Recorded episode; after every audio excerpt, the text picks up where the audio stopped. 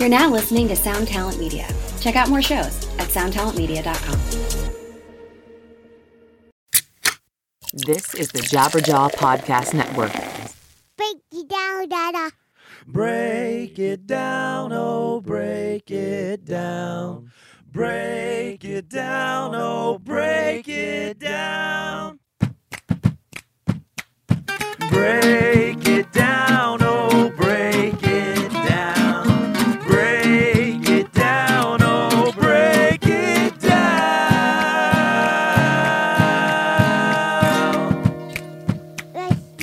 live? Yeah. All right. All right. Welcome back to the show, Downers. My name is Matt Carter, and this is the Break It Down podcast. I'd like to give a special thanks to all the Wolves at the Gate fans uh, for hosting us on Wolves at the Gate's Facebook page tonight. Uh, this is a podcast that I do regularly. My name, I said, is Matt Carter from Emery. If you're interested in this show and you want to find out more about it, you can go to breakitdownpod.com. You can get it on iTunes, YouTube, all that kind of stuff over there. So I'm here tonight, and everybody's in for a treat because I have a friend of mine, Steve Cobucci. Thanks for being here tonight, Steve. What's up, man? So uh, you seem like you were in a home studio. Is that what it is? You said you're at your home studio there? Yep, it's a little home studio. Not too much, but enough to get the job done. Well, it looks really good actually, and that's I noticed right there, just off the top of you know, just from looking at it for a second, that's the same rig you have on tour right there Yep. in, in your house. So this is attached to your house, and you have all your band gear and all that stuff in there. Yeah, because I'm always trying to tinker with tone and mm-hmm. different tones for songs, and so it's nice to have it at home to because you can only do so much at sound check. So Do you have a, a big enough place to have a whole room or a wing, or what? What do you have there, home studio wise? Uh, basically, this is like the basement of the house, so it's mostly like the whole footprint of the house. So it's actually pretty big. So you have a big home studio, and, and they're in New Jersey, so that's probably Yeah. not cheap real estate either. That's good. No, yeah, it's not cheap, but Is it a rental home, or do you own a place there? no, we actually own this house. Well, congratulations. This is my garage that I work out of here. So I was gonna ask you where you were because Yeah. the wall looks pretty sweet. Yep, this wall is really sweet. So, um, okay, this is one of the things I wrote down. We'll just jump right into it, Steve. You're a construction guy, and I'm not Yeah. like you, but I did, I did probably forty percent of the work on this. I probably sunk forty percent of the screws in this uh, detached garage that we turned into a full apartment. I did all of the work here with a. Uh, just with some other skilled labor, I paid people hourly to help, and, and me and uh, one other person at any given time, and we did the, did the whole project, which was like a dream come true for me. Um, but you do construction like as a day job and everything, huh? Yeah, when we're off the road, that's that's what I do to to make money, I guess. Okay, Yeah. so what I, what I'm interested in as far as that goes is, do you find that there's any kind of uh, connection there, or is it just something you do? Is it something that you care about and like and find craftsmanship in, in any way relating to how uh, music or composing music is a satisfying thing?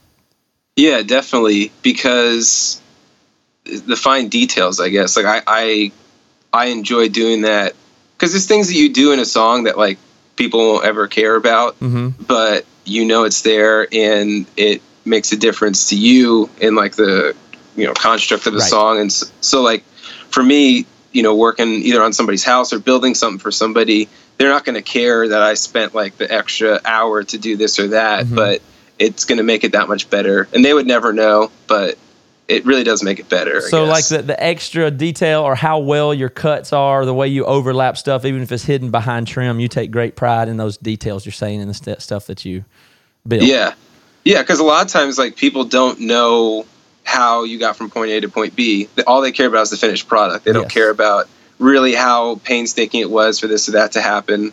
Because even like with the song, like trying to explain things to people, they don't know what it's like to have to like like go through so many bad like vocal ideas or like bad guitar Mm-hmm. ideas and then the same thing with like working in people's houses too or building stuff for people they don't really care about the struggle of how you got there Mhm. they're just like oh cool you made this or oh cool you installed my kitchen you know Yeah. but for them it's like they didn't realize that when i opened up a wall the a previous uh, cabinet installers uh, drilled the screwed the cabinet right into their waste line and their fecal matter was pouring into their kitchen for 15 years Whoa. you know so it's like stuff like that like they need a nail plate, but right where there's if there's a pipe Exactly. to be there, right? Yeah, exactly.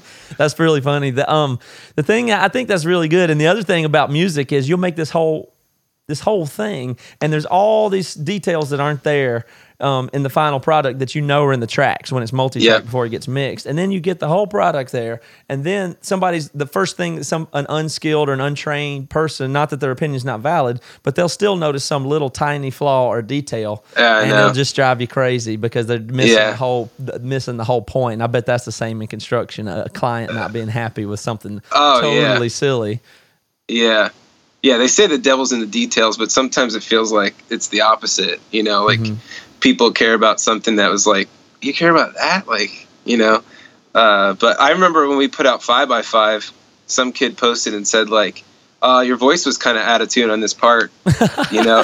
and I was like, that's because I didn't sing it perfectly. You Yeah. know, it's like, you know, you're you're in trouble if you like, oh, everything sounds perfect. You know, I wish it was more raw. It's just kind of the way it is. So. So, so that's the thing, though, because it's really another good parallel is, and you notice this wall behind me. The only reason you notice it is it's because it's not plain white drywall with standard texture on it. It's it's Yep. something of character, which means inherently it's it's different. It's flawed. The, the paint's not perfect, and and, and ironically, I went to a lot of detail to make it flawed the, the way it is. Yeah, I, I went. exactly. You know, I had to get the tongue and groove board. I put it on the rough side, and then I stained it, and then whitewashed it, but just so it would look the way I wanted it to look. And the out of tune Exactly. vocal is the same thing.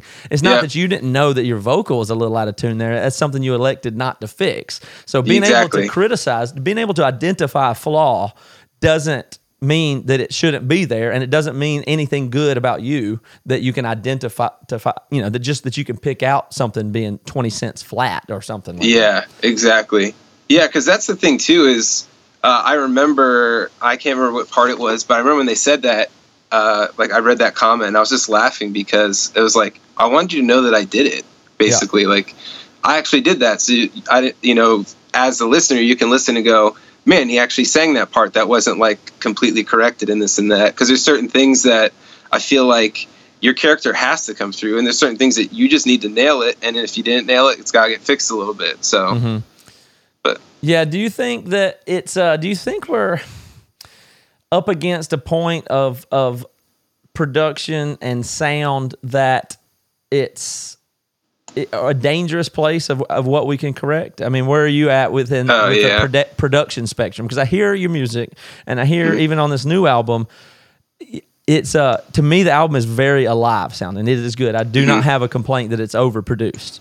But Cool. on, at the same time, it's it's tight and it's mm-hmm. clean and it's nice. And I wonder what is your philosophy on that? Like, how do you determine for you and for Wolves at the Gate how perfect to get things? Yeah. Well, it's tough because even like listening back, I wish that it wasn't as tight. You know, I'm I'm always listening to our records, wishing I wish that it, it was a little bit more loose. You know, That's a weird thing. because I know, uh, but just because uh, every time like I play it normally, like certain parts like riffs, I'll play it normally, and I'm like, man, there's something about it just being rough that is better, Mm-hmm. and I don't. It's tough because like the producer's got to put his name on it, and then I also have to play it really right, really rough Uh-huh. too. So it's like still trying to find that middle ground. But when it comes to production, like I don't know, I want it to sound as real as possible without it also sounding not fun. You Mm-hmm. know, because there's some bands that sacrifice like it just like you want to listen to something that sounds fun. You know. Yeah, I don't, don't think people identify dead. that though. Under when you're under the microscope and you hear a guitar part bent out of tune or the intonation Mm-hmm. not good, that can be the worst thing in the world. Or it can be good, and it's really hard to have that perspective in the moment. But when I go back to the other albums, ones that I engineered or obsessively engineered or over engineered, I don't. I definitely am not proud of that. And I know if it would have been if I'd have left more mistakes or more character, I should say, I would have liked it better to this day. I know that I would, and I don't have. Um, I can't find any place where I go back and listen to really any of our albums where I feel like, ooh, that was maybe there's a few. Maybe on our third record, I'm only a man. There's a few things I say, well, I could have tightened that one up, but, um, but for the most part, no, not. I really just wish there was more flaw. I wish we had fixed less things, and I don't know what that Yeah. means because I don't know how you go into a project. I'm thinking actually. Let me tell you an idea.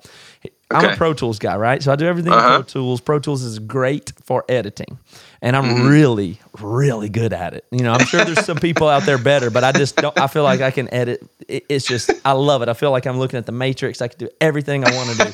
Um, but that's a, a hindrance. So on on our last record, I did uh, I took I, did, I reinstalled Pro Tools and took off all plugins. So I had no plugins to, doing the record. So I couldn't mess with any sounds. I gave myself that limitation.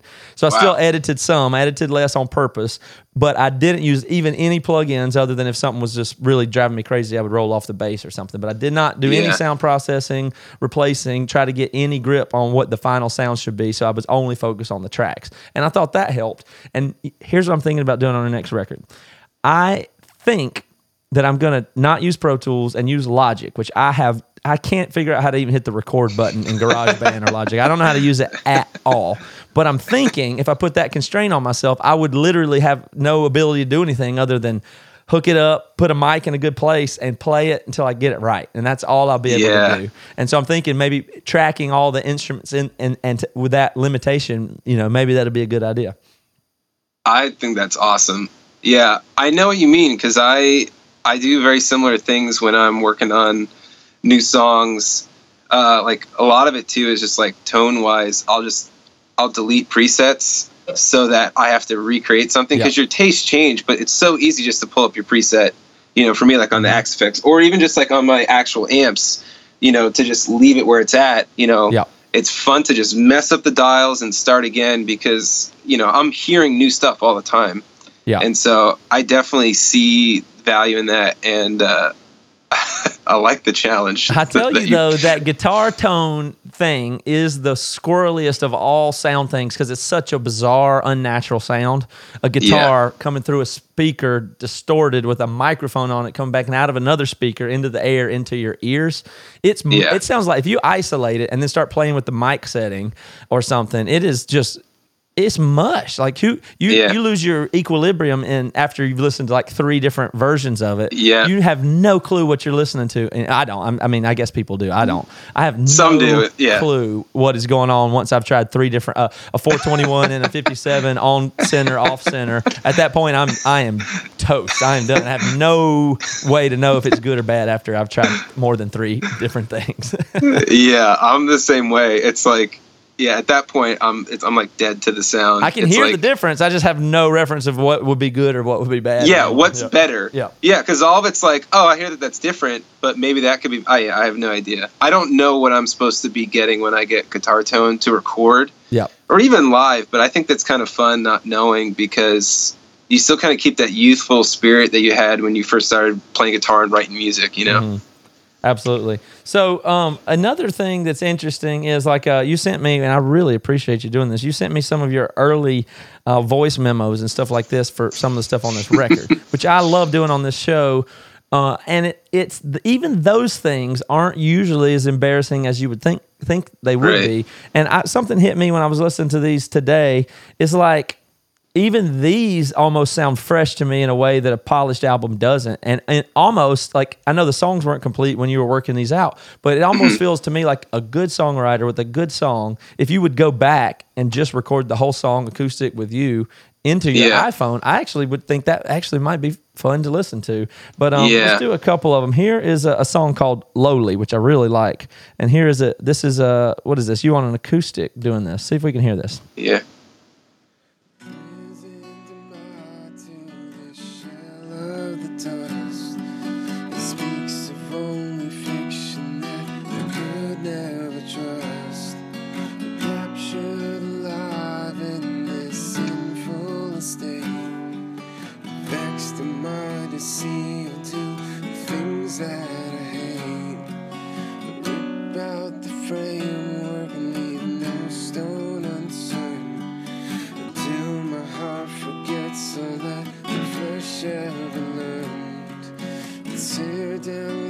You already had a good amount of lyrics going at this point. Yeah. Yeah, because I was doing a lot of the da da da da, you know, in my head, and uh, that whole line I wrote pretty quickly. So that's like the ones that I sent were like rare moments where I could write lyrics fast. Uh, normally, it's just kind of like painstaking to get lyrics out. So there's some na na lyrics there. Yep. Okay, so is that a tip? What we just heard there is that a typical demo for you? Is that how the song starts? How much had you worked on it before you put that down on your iPhone? Um, I actually had a lot of the music written, and so one of my like this is like my process is uh, I usually will write kind of like structure, like chord structure and melody just on the acoustic, but it's all just you know la la la, and then I'll write the instrument version of it, you know, record it on my computer, and then I basically just like whenever I'm driving or whatever, I listen to it and try and work out the melodies to make sure I'm going everywhere I want to go. Because you know, when you're sitting on the acoustic and working out a melody, you don't have every note figured out. Right. You're kind of just like like a snake, kind of like sliding through everything. Mm-hmm. And I want to get it all figured out so I know what I need syncopation wise, or yeah, rhythmically for lyrics. Then All right. So in that really quick answer there, you've revealed to me a very ton about the way about the way that you work, and that's a lot because that what what you've described there. I think I, I think there's a lot of people that are like that, but there's so many front men. I, I think that's the less common approach. That's very very similar to the way I work, um, and it's very far off from what I say is the the the the pure expressive type. The Yeah. you know because there's a lot of people who. Um, there's a lot of people who basically what you're saying we don't that song people in the live feed didn't hear it? Huh. Well crap steve. Hang on one second. There's no real did you hear can you hear it? Well why not? That should be coming out the same master send as everybody else give me one second everybody. I'll see if i can't fix it but that should have been there um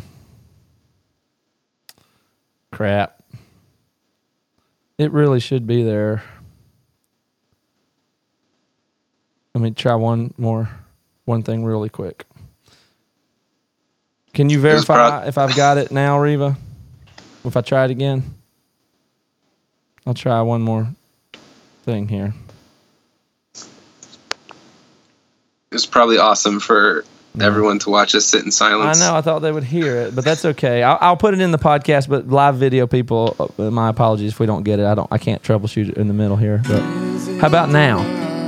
So they'll hear it starting again. Okay. Well, I'm gonna turn it down and let people hear it while, while I talk again. I'm gonna find my spot. I was on. I was saying something really cool. Let me try to remember what it was. Okay. What I was saying, Steve, is the pure expressive types and I know it's a spectrum probably, but there's a lot of people who they sit down because they have sometimes a lyric idea or a thought or a, a or a uh, a message even that they want to get out or a melody is popping out of their head and they just noodle on the guitar. Um, or something like that, where they're, you know, and that's like the, the pure performer, the person that's I'm here to express myself, I'm the artist, and all the rest is details to them, and it's for Yeah. other people to do. And I think that's a, a I mean, and those people are really valuable. Um, But I am I am very, very, very far away from that. So when people even use the term artist or um, even musician, almost to me doesn't doesn't feel like it describes me. I feel like, uh, and the way you describe yourself is much more this way. It's more like composer, and it's more like builder. Honestly, you like you, Yeah. you started with what you say is the foundation, which you said was chord structure, harmonic content and you don't even have any melody yet and so you build that harmonic content to know that it's going to be solid and secure and that there's going to be a lot of potential fertile ground to grow that on then what'd you say you do next Right. then you then Uh, you explore then you go arrange it in the computer did you say next Yeah. and Yep. turn it into arranged parts Yep. uh, and so then you're kind of designing at that point. I mean, you're really Mm-hmm. doing some design work. And I still think that, I mean, and of course, there's creativity and all those things, but it's different than personal expression. It, that, there's an element to that, but you're really designing when you're arranging. And then you go start exploring melody. So now you're just, you know, painting and trying, picking out trim and things like that. Yeah. Right. yeah. And yeah. then after You're- that, but you, you what's interesting about you is uh, that you're able to keep going past there and and finish melodies, which is still composition, and then even into lyrics and message. So a lot of people that start on the very uh, on that other end that, I'm, that that you and I are on, rare a lot of times those people like to quit before they get all the way to lyrics and, and mel- melody and lyrics. Yeah, So I know what you how is it for you? Um, I mean, is it weird to get all the way to lyrics there? Do you is that is that a part you like doing, or you just feel like you need to do lyrics? How do you how do you? Because that you know Yeah, that's I the mean, most creative and personal, and there's no good, there's no right or wrong way to do that part. So how do you how do you get there? Yeah, I think it's pretty like song specific because like like the song we were doing right now, "Lowly." Uh, I would definitely say there was a lot of like expressive things. Mhm. You just like kind of like billowing inside. I want to get out almost, and um, there's certain songs that have that feeling and that tone.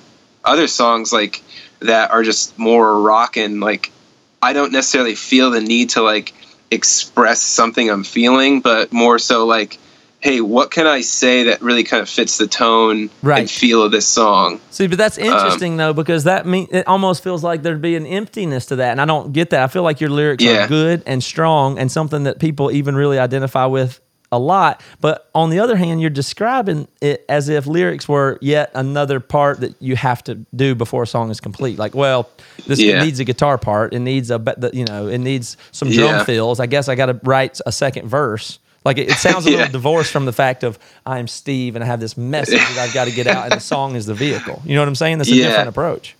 Yeah, well, you know what it is? Like, I don't find myself to be that important that I would feel that way about like expressing. Mhm. It's more so for me, like, I love creating music. Mhm. I love like building something like you're talking about, like that whole process you spoke about. I was just like, yeah, like I love doing that.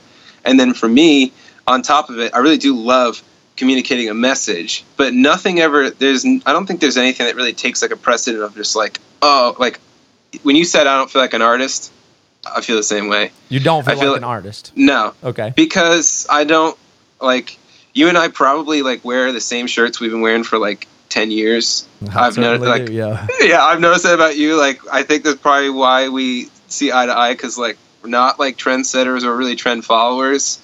It's there's like I feel like that part of my brain just kind of missing. Like, I don't know what's going on. I don't know what a man bun is. I don't know why people are doing that. Um, you know, and I I don't see myself that way, so I don't think I create that way. I Mhm. think there's people that see themselves as artists, and that's why they end up creating that Yeah. way. It's all like a matter of perception. Well, I don't feel. Yeah, that's that's true. Like uh, for sure, there's the, there's the the perception thing there, and a lot of people are tied up in wanting to be perceived away, which isn't. I genuinely like the building and the exploring part, and I don't Mm-hmm. feel like a poser. Like I'm not really a musician or an artist. Right. I understand that I am. I understand that Yep. I'm in that category. I don't feel like I'm a, a fake or a fraud or an imposter, but I just feel like I studied the musicians and the artists, and then I'm just Yeah. doing what they do. But I, but Yeah. I understand what they're doing. I don't even think they understand it, and they don't have to. They don't need to. It's not a requirement. But I understand what they're doing. I've Mm-hmm. studied it enough, and now I can do it. That's pretty funny. That's pretty cool. And then Yeah, I can do I it to, to such a degree that people think I'm one of them. I, think that's cool. while also not like you actually are, it's funny yeah it is kind of like this catch 22 because you're not an imposter Yeah. but it feels like one because it's not you're not like in a dark room Mhm. like strumming out your feelings you're thinking man it was really cool that these guys did this and i, I want to find a way to recreate right. that feeling and i love that i love the idea of like because I you you get a feeling when you hear a song or a part, and you're like, man, I want to recreate like that tension right. or like that power. You know, that's kind of the way I work. Is like I'm affected by somebody's creativity, and it makes me want to create my own. Not like copy them, but like go, Yes. okay, I, I see you did that. I want to see what my version looks like. That's that's exactly right. So let's play a riff or something else that you've got here. There's a. Uh, I think this is cool. See if y'all can hear this. Hopefully, it works in the feed.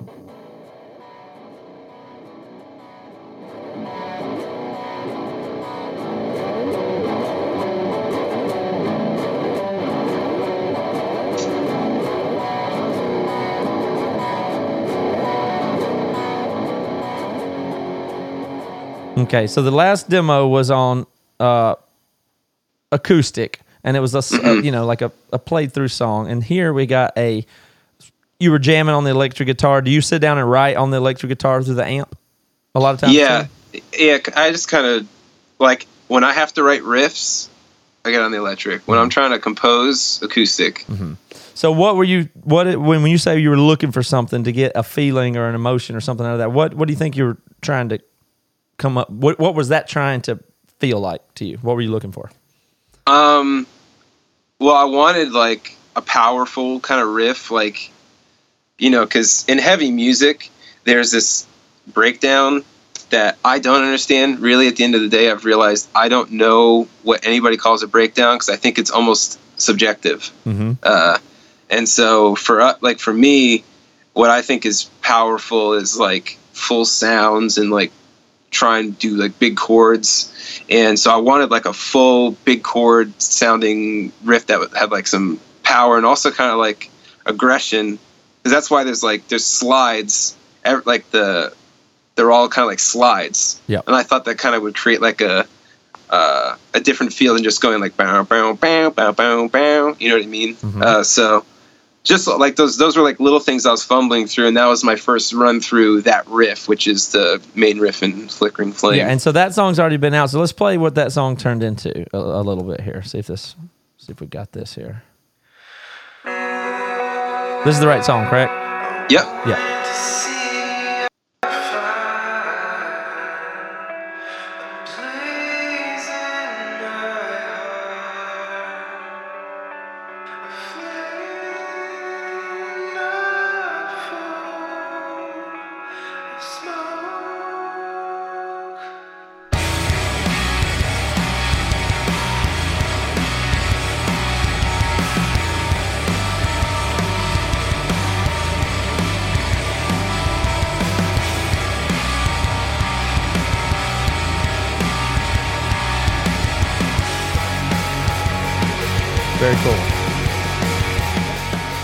That's how the whole thing arranges out. So it's pretty true to the original riff right there. You know, you had the the part, and it's you know it's, it's interesting to hear it all the way in the finished product. Let's do. Let's look at another one. I just got a few clips here that I think are interesting. Let's let me dig up another one. Um, this is a neat. This is another part part that uh this is acoustic here.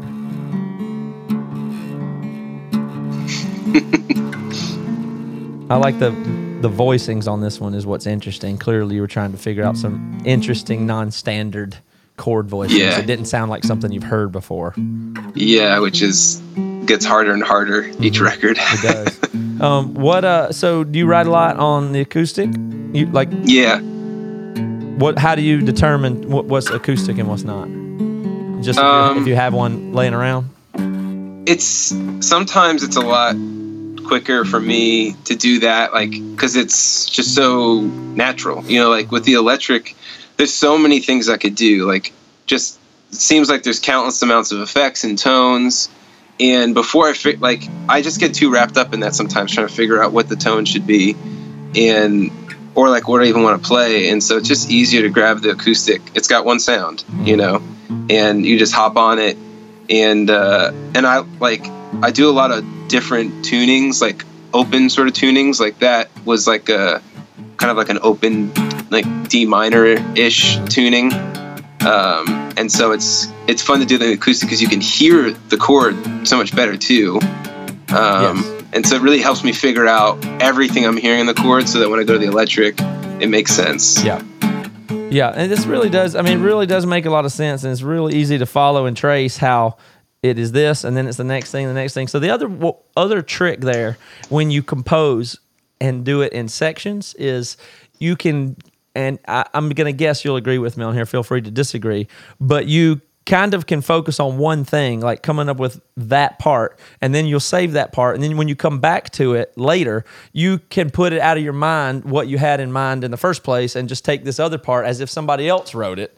And you put on another hat, which is, oh, I would like to arrange this riff. Reg- you know, it almost feels separate. And then, then again, you get those arranged. Then you wipe your mind again and say, here's what we have now. Let me think totally freely about melody or you know layering other things like that so to me the longer time Yeah. i have between when i made the demo and when i go back to work on it the easier it is to mm-hmm. not want to go back and change what it is do you have that effect? Yeah, yeah, definitely. Yeah, and the other thing too is I find that when I'm giving myself time to think about what I uh, what I did too, uh, like it's so easy to just like run through and just play a bunch of riffs, and then like I know if I'm gonna go listen to that a couple days later, I'm gonna hate so much of it because I didn't really like take the time to figure everything out because I just I just don't I can't work like that. You Mm-hmm. know, um, there's certain times it does work, but for the most part, yeah. Some of my favorite uh, things that I've d- done or felt the best about were stuff that I did really quickly, didn't think about, and then forgot about it, and then was digging Yeah. through my voice memos, maybe even two years later. Oh You yeah. know, the longer the better, really. And then there's Yep. these just nuggets of stuff that I know I have no memory that that I wrote it or did it. Yep. And I know for a fact that I'm not copying, I'm not stealing because Yeah. and nobody else has this. And I'm like, wow, this is great. And I have all these folders of Toby doing all these throwaway things. I know he never thought about again too. So I have this like gold mine. All I'll do is go back. I should be really more disciplined. I should make ten ideas a week and just you know that are 20 seconds long and not think about it and then come back. I really wish I had that discipline. I don't. Um, but when I do that, I just feel like wow, this is a gold mine. You know, it's these really terrible demos or poorly played this or that. But there's something about it where you go, whoa, that already Yeah. exists. I already accept it as a a, a, a thing that was composed oh yeah. you hear it that way and then it gives you the Yep. confidence to go forward with it in that Yeah. regard versus so and that's one of the big challenges when you're doing so many different steps along in the building is not second guessing yourself and saying man I, Yeah. maybe i shouldn't have done that chord progression anyway once you get onto once you're into phase three working on melody and you want to go back and start second guess your chord progression knowing that it Yeah. was you that did it you kind of work Mhm. yourself into a hole that way Yeah, yeah. The voice memos, like no Wolves of the Gate record would exist without that voice memo app on the iPhone. It's so huge for me, and it's funny. Like that song "Lowly" was like uh, when I went to actually go write the song. I found the voice memo, and it was like two years old already. And it's like Mm-hmm. Right our favorite song on the record. And it was like some- fresher then yeah Yeah, and but and it was like something that I looked at on a record before and was just like, what am I supposed to do with this? Like, you know, when you hear those voice memos, you're like, what is this? Yeah. You know, yeah because it was a lot of like really bad acoustic playing and like humming, and I'm like, this just sounds really dead and boring. But for some reason, when I came back to it on this record, I was like, oh, I know what to do with this. Okay, so the next phase is you get into what it would be pre. Okay, well, first of all, let me ask you a question about collaboration. How Mm-hmm. do you like to collaborate at all, Um, or some? Like, what where, what what place does collaboration have for you? Uh, it's hard because I actually haven't, like, especially guitar wise, I haven't collaborated in a long while, um, which I would love. I'm like at the point now where, to me, like, I just think about how cool it would be to collaborate with another musician that I really respect just to get outside of my own creative space because it drives me nuts sometimes to just like see how predictable I can be. Um, but within the band, uh, you know, like we have a new our our drummer on this record, Abishai. This is his first record with us. Working with him on the drums because like I'll program out all of my drum ideas, but it was so awesome to go through drums with him because he's so creative, and he took parts like and wrote completely new drum parts that completely changed the feel but made it 10 times better Yeah. so that was so That's a cool good feeling instead of the, the Yeah. other way. You have Oh, gosh, yeah. things. So, uh, you- Yeah. Sometimes I'm sure you have that tension where you're like, well, this this pattern's that way for a reason, though. You know? Yeah yeah i know what you mean but it's funny because i have that feeling Mm-hmm. and i like i just tell myself like the dude plays drums all the time yeah. I don't. yeah. and and so and er- and for every single one of those i'm just like i'm so glad it's his part and not my idea because it, it was so much better you know You know, I bet you with the proliferation of drum sequencing being so easy and so good sounding, you would Mm-hmm. think that'd be a great thing for drummers, but I bet you overall it really sucks for them that people like me get to go in and program stuff say this is how it should be trust me this is good this is actually good you probably need to stick to what i'm doing here um, you Yeah. know you know that instead of i know what you mean can you please play drums on my riff? Uh, maybe, and I could have an idea that I could try to beatbox to the, him at, at what I would have Yeah. used to had to do, but now I can make Yep. really good sounding drums that are just what I think they ought to be. so it Yeah. probably is not the best for drummers that sequencing is so easy now. i know They're- i know and that's devalues that's them what a, a lot. Exactly, I know, and that, it, makes it seem like, hey, I, I could do drums, dude. It's not that hard, you know. But I, I try to tell them like these are just my ideas. Like feel feel, feel free to run with it. Um, but it was cool because he did say there was like a couple parts in the record where I did something where he's just like, I wouldn't have thought of that, Mm-hmm. and that's actually pretty cool. Which is cool for me because I, I really can't play besides like four on the floor, you know. Mm-hmm. So the next phase after that is once you get it arranged and everything, then you get to pre-production, and you shared with me a folder of your pre-production stuff, which is so bizarre because I remember I always feel like pre-production is still these really rough this or that or whatever, but more and more now when bands have pre-production or when we have it, when I hear people's pre-production, I'm like, well, golly, it sounds so. Sounds like almost really the record. I know there's different, but Yeah. so here's one that stood out to me, maybe because the working title was Bo Jackson, but is why I checked it out. But let's listen. This is your pre-production, so let's hear this. I thought this one sounded really good. So tell me what you what you remember or notice about this. What was real or sequenced or uh, a simulated tone or, or what? Yeah. So everything. I'll let it go in the background. Yeah. Everything about the pre pro is actually like in the box stuff except for the guitars. Uh-huh. Um, but even with the guitars, like I didn't mic an amp because at my old place I didn't have space to do that, and I use uh, like the Pal- Palmer cab sim boxes, Uh huh. and so I just went.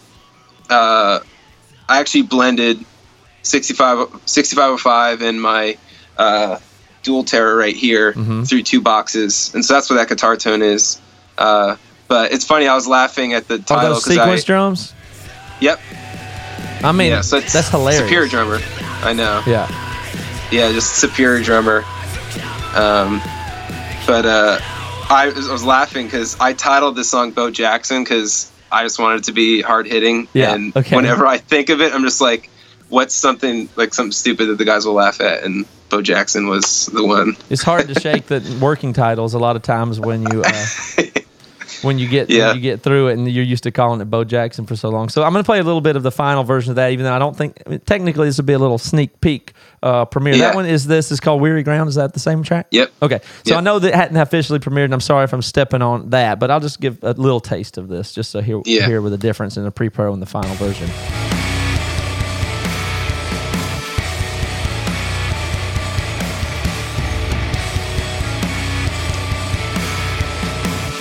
And I, I'm telling you, I hear a big difference there. I know you do too. A, a lot of people, I don't think, you hear that as very different at all.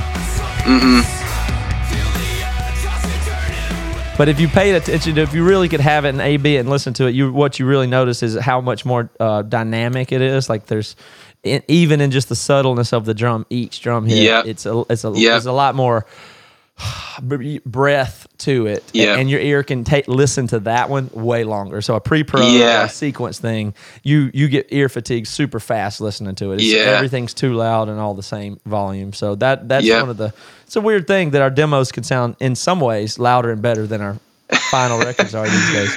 Yeah, I know what you mean, but that's yeah, like you said, it depends on what you define as better. Because you're right, like a real drum, you know, a real drummer, all those things really make it uh, what it should be texturally.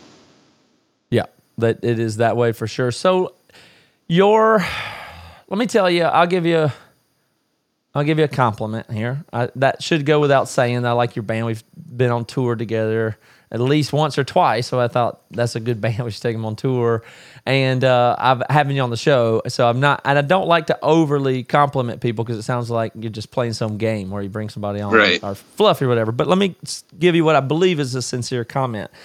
I don't love the genre that I've been a part of where it has ended up. I really am not a big fan of what I thought that Emery or we were doing. Not that it's that important or people even care, but I don't love what the fullest extensions and the current uh, iterations of what I think of as heavy, screamy, hardcore, emo, screamo, whatever those things are. I don't love where that ended up for the most part Yeah, you you guys and you have taken this genre to the place where it's exactly where I want it to be. It's this is what I like. This is what still feels to me, and it, it it sounds new and it sounds modern. It's not throwback stuff, but this current sound to me is totally comfortable to my ear. It doesn't sound like kids t- doing something silly or copying. It doesn't sound to me like it's um all about the breakdown or the polish this or the dancing. You know, all those those different things that I feel like people took elements of and just ran it into the ground. This to Yeah. me is organic, uh, tense, uh, aggressive, and heavy. Because and heavy's a terrible word. It's just really, really a terrible word. I mean, you can listen to a, Yeah. a, a, uh, Ryan Adams song and be like, "That is so heavy." You know what I mean? Yeah. And- Yeah. or you can listen to just the most polished, some I don't know, Attila or something, and think that say it's heavy, and technically it Mm-hmm. is in the sense that, but it's just not alive and heavy. And uh, this is alive and it's heavy and it's real and it sounds like real stuff. It sounds like Yeah. a man screaming, yelling, and it's got a vulnerableness to it that Mm-hmm. totally works for me and is completely true to the kind of music that I always liked and, and wanted to try to make. So good compliment. Yeah. You take that one. Yeah. Is it sincere I'll take that. sounding? It did sound sincere. it is. It is. Do um do you what do you think about the state of this kind of music, or do you identify? uh, First of all, do you feel like a even a younger band? I don't even want to insult you with that, but do you feel like a, a newer or a younger band? And do you what? How do you identify yourself uh, uh, genre wise in that whole? Well, I guess yeah, it is funny. Yeah, because you said like, do you feel like a younger band? I think I do. Well, we do in the sense of like the bands that we respect that still play heavy music that we like. We we're, we feel young to them because that's what we look towards. Like a band like Deftones, like we're a young band. You know, we look at them and we think, man, they do really cool, heavy, powerful music Uh huh. uh, creatively, and um, you know, I think in that sense. But in this scope of the genre, it's really hard. We don't know where we fit in because, and you, we almost don't want to fit in because of like a lot of the stuff that you said um, regarding what it is. Because it's like it, it's so, it feels so strange for us because like the what got us into the music we're into. Like we finally showed up to the party and it's like gone. Right. Is that right? That's what it feels Right. like. It feels like we finally got the invite and all of our friends left already. Yeah, and don't don't let me insult you if I say what you sound like, but you sound like what we wanted Thrice to do after Artist in Ambulance, and, and you sound like what we wanted Alexisonfire to continue to do, and, and stuff like that. And th- those ring true Yeah. you, right? Yeah, I mean, I love those bands. You like Alexisonfire? Yeah, I love Alexisonfire. Actually, I've actually been going back and listening to the last record they put out um, before they broke up Mm-hmm. a lot um, since our record came out, or since we finished our record. You know, because I just miss it- what they were just writing songs. That's really all it was. Is it was just in the same way that like Bob Dylan wr- wrote songs, like these guys wrote songs, but they were heavy and they were Yeah. just like screaming in it, and that's all it felt like to me. Nowadays, it doesn't have that feeling. It doesn't feel like people are trying to write songs. It No. feels like you said there's like a part or Right. They want to get you with that. Like this song's about the chorus. This Yeah. song's about this like when we drop the f bomb. This song's about when we tell you to like kill your parents. Like it's like that.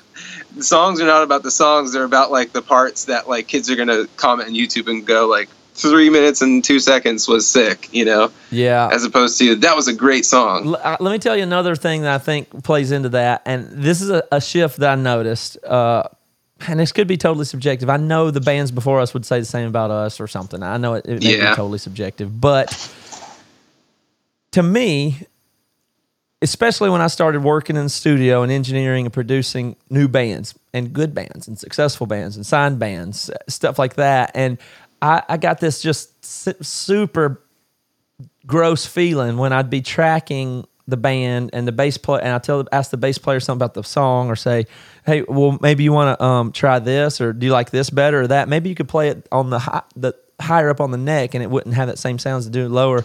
And they'd just be like, "Yeah, okay, whatever." You know, sure, whatever. I said, well, what about if you play? th-" And I wanted to help them with the parts or change the parts, or and they just didn't seem to almost even care about it. And I tell you what, I know that these same people cared about. They definitely cared about having the record done, um, being on stage, being seen, and being a dude in a band or being on tour. It's about that. It's about I want to be a guy in a band. I need music and a record Yeah. to to have that what the thing that I want, which is the I don't know if it's recognition or perception, something. I, I, I can I can't exactly accuse any individual of it, but I, there was definitely a shift to where the end game was the the their persona or their personality or being in the band versus people creating the music they wanted to create. And then Yeah. you get to be on stage or you get a record deal or oh crap, I've got to do a photo shoot. That t- you know, I I looked horrible, had no idea about how to dress or what to look like. Never that never crossed our mind. Um, Yeah. And and we we had a problem even getting signed because we didn't even think about what we'd wear when we'd go play shows. It didn't even cross my mind Yeah. what I'd wear because I was Yeah. going to play music and I didn't think Yeah. it mattered. I would wear extra large Yeah. baggy shorts and pants and stuff. and Just didn't even think about it in 2002 and stuff. And um, then I was like, oh, we have to have artwork. Oh man, we got to do photo shoots. Oh man, we got to do all this stuff that isn't the stuff that I ever was thinking about. I was just trying to see if we could make a record that was good, write the songs. Yeah. And I think when that shifted to being a band dude is a cool thing to be, the output even musically suffered and it just turned into a, a different it's just a different focus. So that's how i would identify that. And you are not that. You're, still uh, maybe the philosophy behind yours is the same. It's about creating the the, the music itself. Yeah, no, definitely. And it's funny because I was thinking back because you're talking about being signed and stuff. Like, I remember all, the only reason why I wanted to be signed was so we could go to a real studio. Yeah, right. And like record a record. Like mm-hmm. that to me just seemed like amazing. And because I didn't have the resources to do it, everything we did was in the box before that. And I was just like, man, I want to go to a studio where like we can hit the drum and like play the amp, and somebody's gonna like mm-hmm. help us create tones for our music. You know, and like I'm sure there's still people out there that care about that, but it does it does seem like the scene doesn't care about that, if that makes sense. And I'm not a big guy to talk about the scene because I don't even think the scene knows who I am, you know, because I don't have any face tats or anything. So right you get the face tats first and then le- learn Yeah. the scales next after that, right? exactly, yeah, you're right. yeah, something about that i- i- is there, but that doesn't mean that there can't be new music that's good or, or people can't like what they like. And I, I'm mm-hmm. I remember when we did our first big tour, it, it was supposed to be with uh, Further Seems Forever, and they broke up and dropped off the tour at like the day of the tour after we drove from Seattle to Florida. It was crazy, but um you know, I knew talking to them and some of the earlier bands that we got to tour with when we were new, I know, and it wasn't bad, but I could tell what they thought of us. Oh, these new kids with this new kind of music and they do this and they are overly trying to put on a show or swing their guitars around or do a breakdown. Like I, I knew what they thought about us. It was very Right. clear to me, but it was authentic to me at least. But I can see how they would Yeah. have said the same thing to, uh, about me. You know, I get that. that that's it might Yeah. just be the way it goes. and to be honest, like this would probably be like like a really bad day for me, but I would love to like be a fly on the wall and and like have our record played and like some of my favorite bands listen to it and just hear what they have to say and it probably would be, make like me really that, sad. no, it'd probably make me really sad. would. but I just I would But want that to would know. that would be for anybody though. That's not for you. Yeah. Anybody that that you that went reverse one half musical generation, it would not it Yeah. never would go well for the most part. Yeah. There's exceptions. Yeah, yeah, and so that's like that's what always makes me curious because like I feel like if any of those bands listen to our records, they'd be like, "Oh, you guys are a bunch of hacks. You're just trying to do this, or you're copying this about us," and Well, it's just like, they might not. yeah. It might not be that bad, but it's li- not likely to impress them. But if you think about it the other way, like I, I grew up a big Nirvana fan, and so Uh-huh. th- these things, th- it's just the way it works. So Nir- Nir- I was. I did everything I could. I couldn't find any. There were no shows. There was no internet. There was no nothing. I just knew Nirvana. If I could find a B side in a store, a Japanese import, to just anything different, I was so- so into it, and I would do anything I could to find more of anything like this because it was mm-hmm. 1992, and there was Yeah. nothing, and there was all of a sudden there was that. So I found everything I could that was that or like that. So when I could read an interview and Kurt Cobain would talk about the Velvet Underground or something, I'd go, "Oh, this is mm-hmm. going to be awesome." Well, I don't even get it all. I just thought, well, that's stupid. How could the guy that writes the songs I like like stupid music like that? So it works the other way around too. And if I tell, if I say the bands that inspired me, oh, you got to listen to to this Mineral song or Yeah. something. People are like, that sounds hard. They hate it. Anybody that likes my music hates the music that made me want to do this. It's just the way it is. Yeah. And so, of course, I don't think Mineral would listen to our music and think it was any good. I wouldn't expect them to. yeah, that's true. Yeah, it's funny. I was just watching like some live videos of you know the band Cave In. Yeah, I love Cave In. Yeah. Yeah. One first I was laughing because like if if anybody like showed up on stage wearing what they wore then today, Yes. pe- people could not take them seriously. Right. Yeah, But, it'd be a but if they look like male models, like I think people could get into their record. But Yep. it was just so funny watching it because it was just just a totally different era, you know, of music. And I also was thinking like, man, this is inspiring to me, but our fans would probably think that this is just bad, Absolutely. just bad music. Yeah. Like that guy's not that great at singing because it's out of tune, or you know, like Yeah. that part went two times too long or whatever. And there's exceptions to that, but th- that Mm-hmm. that generally is the case, and it's just you know don't worry about it. You don't need validation from, you know, I don't I don't even think I'm a kind of a low validation guy anyway. I don't feel like. I, don't, I just I don't think people I think you everybody should de-emphasize their need for validation. I think that would be a good practice Yeah. for everybody. So if you like what you're doing and it's working, you got to Yeah. just kind of at least, you know, at least you got to kind of rest on that a little bit. I'm enjoying it. It's Yeah. working that's got to be good enough. If it's not, it's never you're never going to be happy. You, you Yeah, exactly. never will. And another Nirvana thing is, I have always known that being successful could never be even could it was always not going to be good no matter what anyway because Kurt Cobain was my idol and he did exactly anything that I would want to do and he was depressed and he killed himself. And I Yeah. and I was just like I at the time he was the best person doing the only thing I thought was cool and the best at it by far anywhere. And mm-hmm. he and he was successful as you could ever be to the max really. Even in the time he was just the biggest. It was just that was it and he killed himself. And i said mm-hmm. well what's the point? I mean Yeah. how could you not be happy if you did if you were that successful and got everything you wanted and it was good? How it made no sense i was a kid. I was in eighth i was in ninth grade eighth grade when he killed himself but i couldn't i just i had no i didn't understand the world. I didn't understand sickness and mental illness and drugs. I didn't understand those things but it just made mm-hmm. no sense to me. And i knew at that moment oh, you're never going to be happy because of something you achieve or accomplish or people like you Yeah. or validation. So Oh, I've yeah. always shunned even the notion that that would even be a thing to aspire to want to get praised Yeah. directly. That it has to be secondary. Like I'm enjoying it. I get to keep doing it. It's working. Let's not rock the boat on that. Is the way I look at it. yeah. And, And, you know, like, for you guys. Yeah, and it's like just even from touring with other bands, like every band we've toured with, like what they have now is not enough. You know, Oh, like yeah.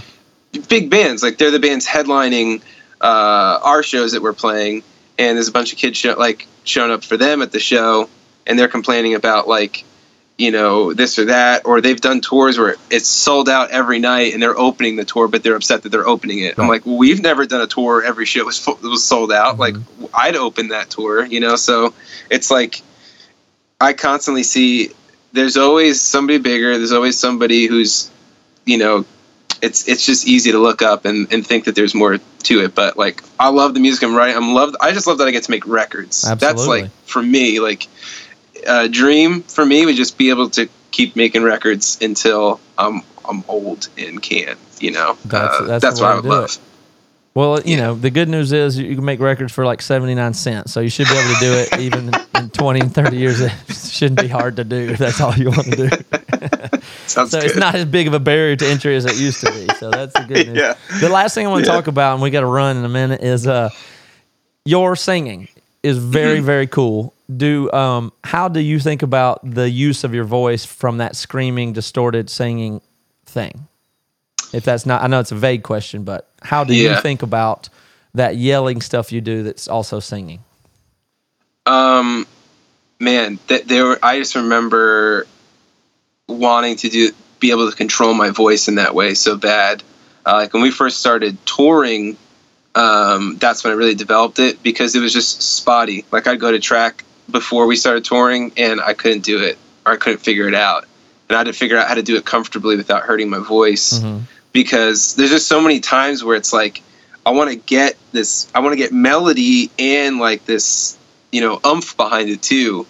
There's just something that doesn't communicate the same if you just sang those same notes as opposed to like this like pitched sort of sing scream. But And, you do uh, think of as singing, right? I mean, it's very pitched, but it's also Yeah. screaming at the same time. It's pretty, pretty cool. Yeah, yeah, like it, like uh, like in that song "Weary Ground." There's a like there's a part that you would think somebody should definitely be screaming over that part, but I wanted to like scream and hit notes Yeah. basically because I felt that was way more powerful than like me sounding like the Cookie Monster or Nick doing like Right. a super low scream, you Right. know. And so I, I love that because I just think it adds another dynamic to like that energy and, and tension. So you intentionally gravitated toward that as the your favorite kind of sing because a lot of people that sing like that they would say this uh, it may be a false humility thing they'd say well I don't have a choir boy voice so that's all I could do. I did it, was it that or this literally was the style that you emulated when you were learning to sing and, tr- and wanted always wanted to do? And if so who were you trying to emulate? Who did you because that's how Um, learns to sing you just sing on top of records. So what were those?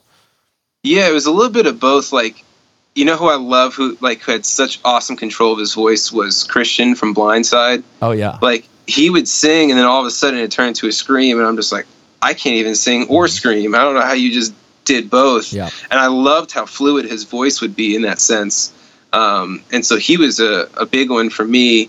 Um, that really, I wanted to be able to give the listener both, like, or like, cause he would come down and sing something real soft, and it was like you know close up on the mic, and you can hear like his voice breaking up a little bit, and then he would just like belt a really clean note or script, like so. I just love this dynamic range. Um, so he was a big uh, kind of inspiration for me as a singer. that's good Um, and then I would say, like, uh, man, I'm trying to think about. Well, Dustin from Thrice, he's another singer who I feel like really knows how to control his voice. Because that's the other thing too is I had to realize pretty quickly I won't sound like Christian. My, I don't have his voice. I don't sound like the singer from Blindside. I sound like me. You know, and some people say I sound like Dustin from Thrice, but I don't even sound like him. You know, uh, I still have a, a quality to my voice that isn't like his, and and he's got tools in his kit that I don't have. well, but you you'd know? be pretty good at thrice karaoke. I mean, you know, Yeah. to be honest. Yeah. there. yeah well i would love that it'd be fun um but uh yeah so it's definitely like i wanted to be able to develop the ability to be more than just like the guy like because exactly what we were talking about where post-hardcore or whatever type of music went it was the guy that sang really clean and then the screamer Mm-hmm. and to me it's like i want I, I want it to be able to like switch back and forth where Or, it's or like this- blend uh, in between on- a spectrum Yeah. versus a uh, distortion pedal you turn on. yeah, Yeah, exactly clean, yeah exactly clean and, and crunch. It's not. It's not that. It's a. It's a, a, a dynamic blend of the two where you can push and pull it. But yeah, that comes through. I think that's one of the best things about it. So I'll let you go. But last thing, if you can answer it real quick as we go, Mm-hmm. the other thing that would I want people to take away from this is you're not really kidding when you say at some point you couldn't sing or scream or do those things. You couldn't do them. Now you can. And Mm-hmm. Right. again, I'll I'll leave it as the construction analogy. You just have to learn how to do stuff, and you can do it. Here's what people don't understand: is uh your determination and drive. That's something I wrote down that I didn't want, that I wanted to talk about. But you have an intensity about you in messaging and talking and laser focus when you're talking to somebody. You, you're a driven guy and an intense person. Um, and I know that plays into it. You could call it a motor or just drive or whatever those things people call that is. Um, is that are you aware of that? Do you identify that as, as one of your qualities, your intensity? To me, that just intensity plus time with goals equals oh oh this guy's talented. He's an artist. He has these songs. He knows how to build a building. He knows you know how to do all those things now because mm-hmm. it's a, and I just want to announce to people you don't have to comment on your own self that much, but that's why you are where you are because you have an, mm-hmm. an incredible amount of intensity and focus and drive, and then you just have some goals and then a certain Yeah. amount of time applied to it. Is that Yeah. true for you? Yeah. Yeah, and, and I think also like it, understand like even knowing my own limits to a degree, I think helps too. Um, because well, and also limiting myself. Like I didn't want to be a shredder. That was never a goal of mine. You know, kids would say, "Can you sweep?" No, I can sweep a floor. That's about it. I can't sweep on the But guitar. are you are you an intense guy? yeah, because that's the thing is, I, as a person, I don't know. Um, I'm saying you are. I'm just saying I wonder if you think Oh. that or not. If other people tell you that. I guess maybe, yeah. I guess in the sense that you're defining it, I would definitely agree. Um, because when I think intense person, I think like that guy that nobody wants in a conversation because he's too No, extreme about everything. No, I don't mean that. I don't mean that. But you're not. You know, you you are folk like you're with it. If I'm talking to Yeah. you somewhere, you're looking right at me, and we're talking about yeah. what we're talking about. You know, and, and that quality, I think, and if you're working on guitar, you're just going to be working. I mean, you're get you're good, Right. you're doing the thing you're doing is focus Yeah, and- that makes sense. and drive, and it's. Int- I, I find you to be an intense person, so I'm not saying that Yeah. negative, but that's that's my experience. Yeah. But I correlate that with your set of skills and your success for what it's worth. Cool. So, Steve, thank you for talking to me tonight. So, here's what we got to have everybody do. Um, I'm sure everybody enjoyed just getting to hear from you, and I hope I didn't talk too much. But uh, you got a new album, and it's Mm-hmm. out on the November 11th. I mean, uh, no, Fourth. 11 4. Sorry, I'm not good. I'm 11/4. with numbers there, but it's 11 4, November the 4th. And uh, Mm-hmm. the it's called Types and Shadows, and I want everybody to pre-order it because pre-order is the lifeblood of a band these days. If you pre-order Yeah. it, maybe even buy a bundle, that's a big deal for Wolves at the Gate or for any band because it's going to be out soon. It'll be on Spotify and it'll everybody will get it for free. But if you care, if you're interested in this, if you're interested in Steve, want to support it, go to their web store, which is a, a Merch Now store. I don't know the URL, but find Wolves at the Gate on Merch Now and get a bundle and pre-order this record, Types and Shadows. It'll be out on November 4th. So thank you, November Steve. fourth. Yeah. my pleasure. Ever heard of Stoicism? Chances are, if you have, you've heard of Stoicism with a lowercase s and not Stoicism with an uppercase s. Lone wolves, no emotions, antisocial behavior, cold indifference. All that is Stoicism with a lowercase s. Stoicism with an uppercase s is the ancient Greek philosophy and virtue ethics framework that centers on service to the cosmopolis, to include your family, friends, community, and planet, and the development of a good moral character. My name is Tanner Campbell, and I'm the host of Practical Stoicism, a three times a week podcast teaching Stoic principles and concepts to anyone interested through the exploration of texts and deep dives into various moral topics. You can find Practical Stoicism where you're already listening to podcasts by searching for Practical Stoicism or by going to stoicismpod.com. I invite you to give it a listen today. You just might like it. Bonjour, this is Fabulously Delicious, the French food podcast. I'm Andrew Pryor, and every week I bring you the wonderful and fabulous people involved in French food, whether they're here in France like me or from around the world. Each week, we dive into a specific topic, be it a French dish, an ingredient, or a French cuisine cooking technique. My guests are all about French food, so come join me on Fabulously Delicious, the French food podcast. Bon app!